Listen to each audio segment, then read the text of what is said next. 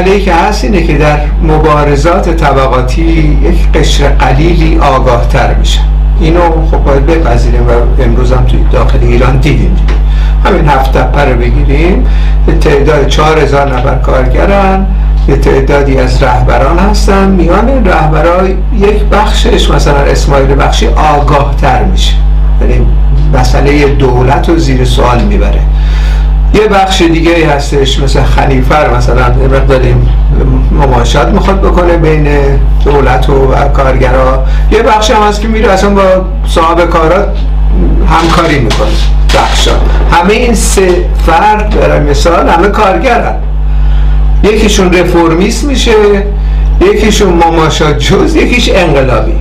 این تفاوت رو می‌بینیم دیگه. در سطح جامعه هم در سطح جهانی هم این رو دیدیم.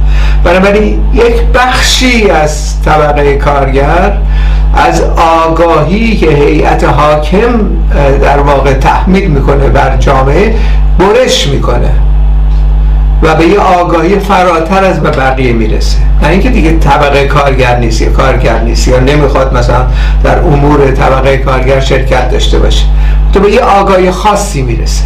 حالا بحثی که بلشویکا می‌کنند این هستش که این ای که این آگاهی خاص آگاهی ضد سرمایه داری می‌رسه. سوسیالیست مثلا هستن خودشون هم اعتقاد دارن. اینها گرده هم دم میشن و یه حزب اخصی ایجاد می‌کنن به دو منظور. یکی اینکه از گرایش های فکری رفرمیستی در درون خودشون جلوگیری بکنن چون حزب اگه درش باز باشه خب عمده ترین جا برای رفرمیستاس و سندیکالیستا دیگه. بحث بلشویک و منشویک ها این بود دیگه. منشویک به همه بیان. لنین و بلشویک ها میگن خیلی اینجا جاییه که سوسیالیستا باید باشن. ما چون می‌خوایم تدارک انقلاب ببینیم. نمی‌تونیم از صبح تا شب سر مسئله سرمایه داری با همه صحبت بکنیم به تدارک انقلاب ببینیم. به این ترتیب نمیشه. مضافا بر اون نکته دوم بی مسئولیتی که می‌خواستن ایجاد بکنن که از شر پلیس راه بشن. می‌دونی پلیس دخالت میگه تو رخنه می‌کرد. مثل الان هم هفت این کاری می‌کنه.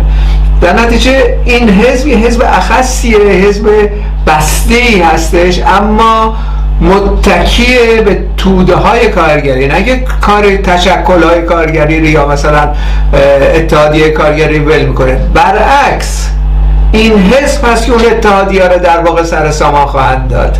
یعنی در واقع به اصطلاح اقدام دوگانه می‌کنه. و از یک طرف یه تشکیلات اخصی داره که شناخته شده نیستن. چرا؟ چون نمی‌خوان دستگیر بشن هر آن کشته بشن رهبرا که. تداوم بدن مبارزات دو اینکه در میان توده هستن. یک برداشت فلسفی بکنیم وحدت زدین بهش میگن. یعنی در واقع هم ما توده هستیم هم یه حزب اخص ایجاد کردیم. این مثلا شکلیه که لنین اینو تدوین کرد و موفق شد. انقلاب به پیروزی رسید خب در تجمع های مختلف نه تنها تشکل کارگر تمام موضوعاتی که توده های وسیع شرکت می‌کنه حزب دخالت می‌کنه. همه جا هست.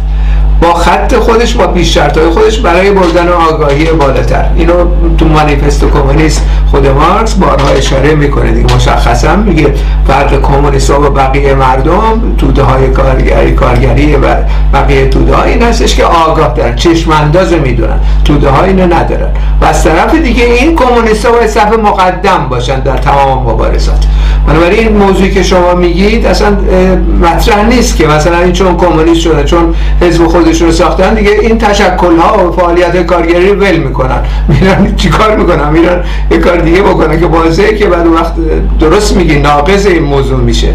بحث ما هم این نیست بحث لنین هم این نبود. لنین در واقع حزب بلشویک به عنوان رهبران شوراهای کارگری انتخاب شدن.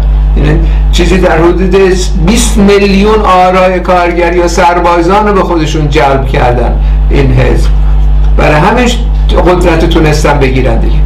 در دوران پیش انقلابی ما این حزب رو می‌سازیم. حالا تشکل مستقل کارگری میگه ما داریم تو داخل ایران. میگه اتحادیه کارگری داریم. میگه آزادی هستش که همه بتونن مثلا خودشون رو بسیج کنن. هم چیزایی نیستش که الان.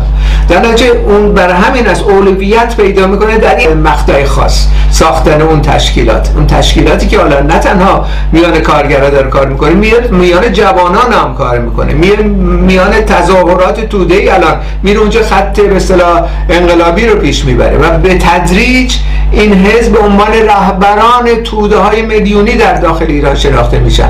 بنابراین گوش شنوا پیدا میشه. الان رفقا باید سراسری دست از کار برداریم.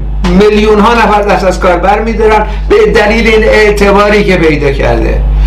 از طرف دیگه الان بخشی گرفتن. یک روز اعتصاب عمومی. یک روز اعتصاب عمومی سراسری میشه. بخشی روز بعد آزاده. الان معلمان اچافات جو شد. تمام تمام کارخونه ها یک روز دست از کار نمیدارن در حمایت از معلمان ایران. خب این اصلا تفاوت پیدا می‌کنه دیگه. این رهبریه. رهبری که صحبت می‌کنیم این هستش. حالا در شرایطی ممکنه بعد از این برجام به نظر من یه سری اتحادی های زرد درست خواهند کرد. به احتمال قوی داشتن درست می‌کردن در دوران خاتمی. بنابراین اینجا خب مسئله تشکل مستقل کارگری مطرح میشه شورش باز این حزب می‌تونه اونو اعمال بکنه. میره بر حذر بداره توده های وسیع برن به دامن رژیم بیفتن. میره مبارزه می‌کنه. میره حتی شرکت می‌کنه. عضو اتحادی های زرد هم میشه. برای مقابله کردن با این اچافات و غیره. بنابراین این تفاوت به این شکل هستش. یک عده آگاه که آگاهی بیشتر ضد سرمایه داری پیدا می‌کنن با هم جمع میشن یه حزب اخصی ایجاد می‌کنن اما همواره در داخل توده هستن به چه بسا در بسیاری موارد رهبران اصلی سخنگو هم همین اعضای حزب هستن. تو کسی نمی‌دونه اینا عضو حزب هستن. وگرنه بس فردا میان دستگیر می‌کنن میندازن زندان یا می‌کشن دیگه. در نتیجه این ماجرا به این ترتیب طرح میشه و این توفیق اولین و تنها انقلاب سوسیالیستی در جهان متکی به این روش. و روش دیگه ای من در تاریخ ندیدیم. این روش. روشی که حزب اخست اما در میان توده ها جلوگیری کردن از نفوذ رفرمیسم و نفوذ پلیس مخفی برای تداوم مبارزات. این اصطلاح فرمولی هستش که لنین پیدا کرد پیروز شد. ما اینو پیشنهاد می‌کنیم.